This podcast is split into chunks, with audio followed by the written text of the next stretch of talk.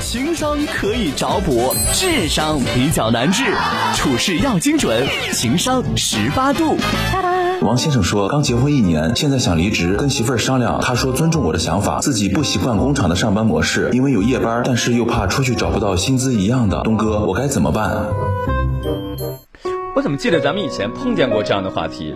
他想离职，但每个人可能离职想要的方式都不一样。他是怎么了？也是觉得他是觉得要上夜班，就觉得为什么我要上夜班，就不想在工厂里边待了。哦。但是出去了之后又担心说再也没有这么好的条件给他了。会担心吗？嗯。那你肯定会担心，因为世界上没有一一种工作叫做成功的工作。不可能啊！薪酬满满的工作，没有风险的工作，不可能嘛？没有没有。来吧，我们先请一下 Z 时代九五后的思思老师谈一谈今天的话题。哎，我以我浅薄的经历来跟大家聊一聊，尤其这位先生这么说的，就是。请你一定要做好利弊分析工作，因为工作其实跟感情是一模一样的。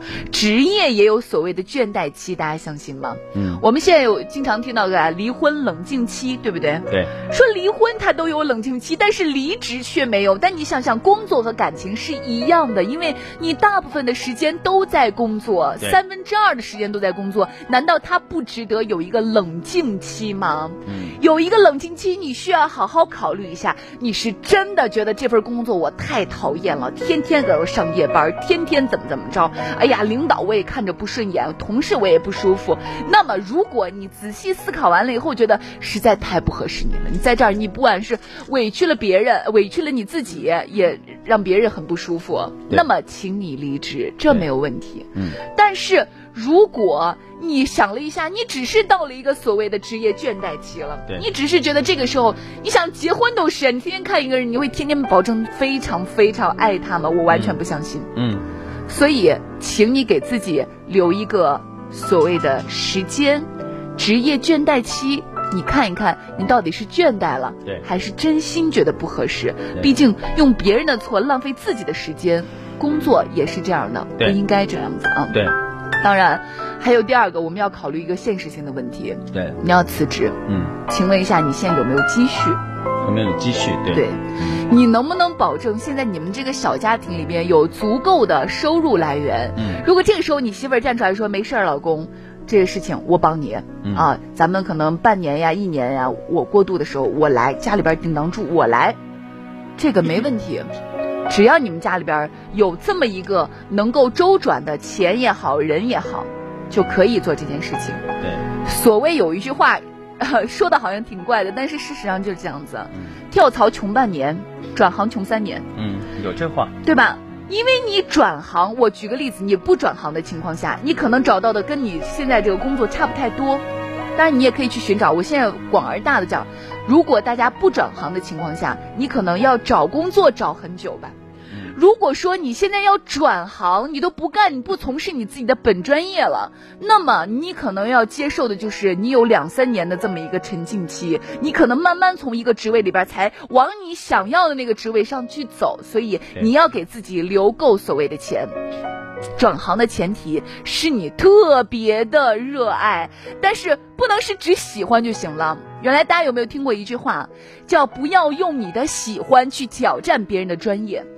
也有过这个话吧？对，是的。所以你要保证一有钱，第二你要特别特别特别热爱它。什么呢？能抵消一万种所谓打双引号苟且的痛苦，只有你把自己喜欢的事情和擅长做的事情做一个结合。你喜欢且擅长，并且你可以长长久久把它发展下去的。所以你现在面临离职的时候，请你先思考一个问题：你到底做什么事情可以废寝忘食、全力以赴？只有这个时候才能激发你所有的热情。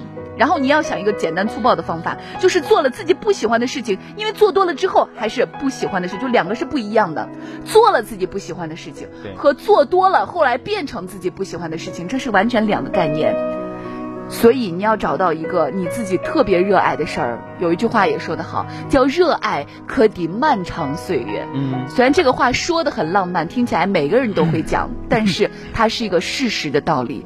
在你要转换自己的工作岗位、转换自己未来的时候，请你找一个你擅长且特别特别喜欢的自喜欢的工作去做。好，那我稍微总结一下我刚刚说的几个小点。对，第一。请你看看一看是否是职业倦怠期。如果发现不是，那么请你看看我兜里的钱够不够我过渡个半年一年的。嗯，第三，我要选一个自己非常热爱且我自己有擅长的点去做，并且长久的坚持把它做下去。如果你只是三天打鱼两天晒网，那淹死你的不是池塘，是本身自己没有游泳的记忆。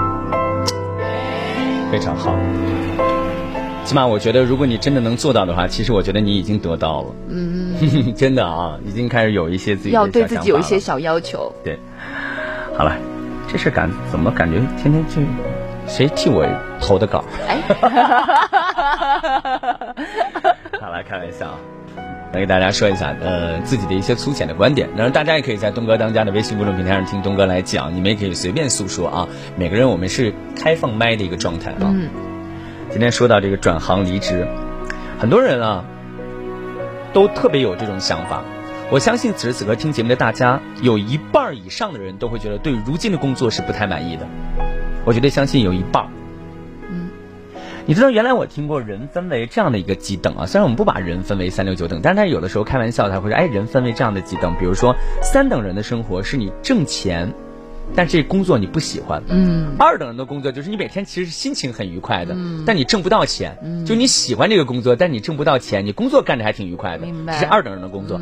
一等人的生活就是我干着自己特别喜欢的工作，然后我还挣着钱，嗯这就属于我们觉得特别好。哥，我能不能补充一个四等人的生活？四等人生活。既不赚钱也不愉快。那就咱别说，这就太给人添堵了。咱们尽量就是三等吧，嗯好吧，尽量是三等人的生活。所以，但是我会觉得大家怎么去看待工作啊？刚刚你有一句话，大概这个意思我捕捉到，就是人生若只如初见，可能很多事情都没有办法做到只如初见。对，是吧？你慢慢就会觉得对很多事情就是打磨掉了。我昨天跟领导在谈话，然后跟领导呃 交流一些其他的事情，我还在说，我说不知道为什么我这个年龄我还觉得自己，开玩笑归开玩笑啊，面容归面容，但我觉得我自己内心还挺滚烫的。对，依然是个热血少年。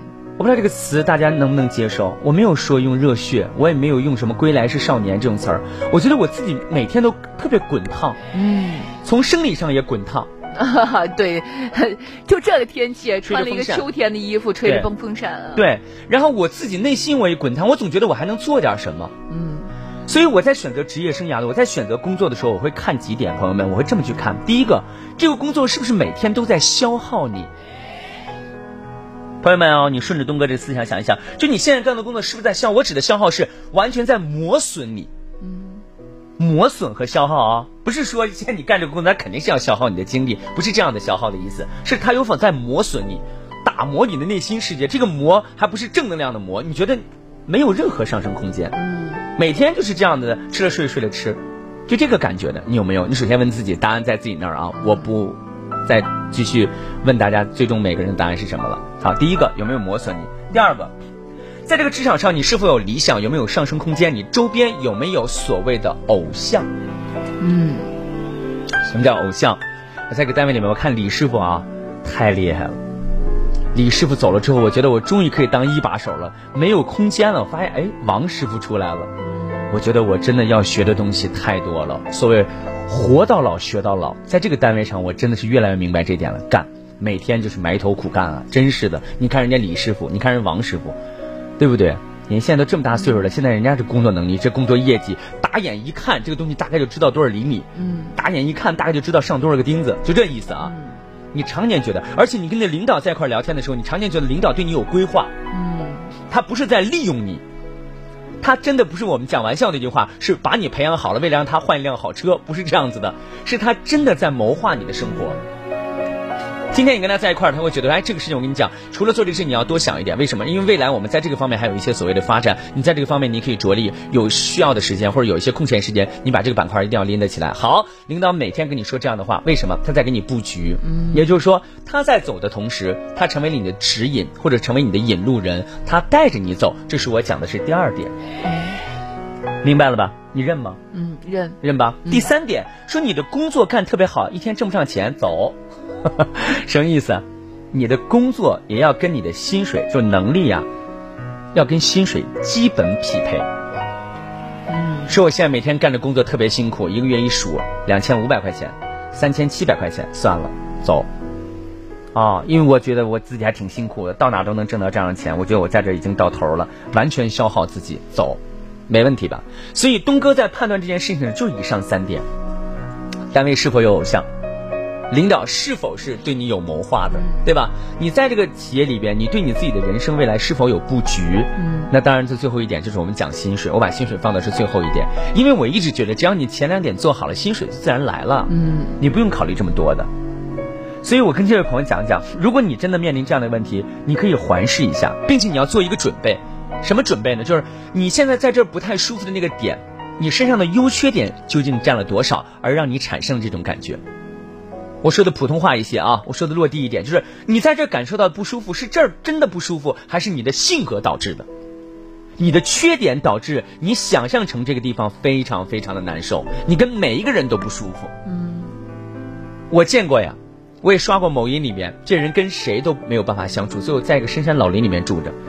那你不能说这个职场好像有些问题，你要考虑是你的性格缺点的问题。而有的时候你要考虑下一步，就是当你这个性格缺点幻化成另外一个单位的时候，你转移到另外一个池塘，像你说的，是否还能够显现出来？嗯，那你就要考虑这是你的问题，嗯，也不是别人的问题。你把你的优缺点到底立在什么时候？当然，我以上讲的这些都是我曾经讲过的话。最后我再补充一个，就是大环境。如今的大环境，你也要想明白。你像东哥有的时候也在思考这样的一个问题，真的我也在思考。可是你要想明白一件事情，出去没有任何一件事情叫做正确的路。嗯，你都能，你要怎么样？你要正确的走这条路，但是没有一条路告诉你这条路绝对正确。思思走，这条路十万啊，一个月这条路就十万，我给你肯定。怎么可能？谁能保证？谁也保证不了。说眼前到底是坑。说眼前是机会，不知道，谁也不知道，我只能做一个简单的预判，而且这个预判你要联合谁啊？可能媳妇儿啊，啊老公啊，什么家人呢，朋友啊，密友啊，老师啊等等很多很多的人都要给你参与这个东西，但最终决定权在谁那儿？嗯，在你这儿。嗯。人生这条路，昨天我说了一段话，我在感情上是不是曾经说了？我说人生这道题怎么选都会有遗憾，我说过这话吧？嗯你不觉得这句话在这个问题上也可以通用吗？也对，你就觉得好像工作和感情是一样的，一样的。所以你怎么选都会有一些所谓的选择题背后的沧桑和落寞感。人生就是这样啊！你觉得东哥每天？昨天我跟好朋友在一块儿，我们喝酒的时候还在聊这个问题呢。那有些人就会觉得说，旭东跟思思早上九点钟下了节目回家就睡觉了呀？你要去解释这个问题吗？怎么可能？是啊，所以你怎么选？我们有遗憾吗？大家有遗憾吗？你们的职业有没有遗憾？每个人都有。你受委屈吗？我受委屈吗？你放心，你拿的工资里面就有一个工资的比例，就叫做受委屈。嗯。所以你怎么选都是一样的，关键是你最终要的生活，你要怎么样坚定不移？什么叫坚定不移？这条路走错的时候，你有没有能力收场？这点很重要。你做好收场的准备了吗？你做好了为自己力挽狂澜的准备了吗？你做好了为自己负责任的准备了吗？脚下的炮，你自己能不能承担这个炮？你做好这个准备了吗？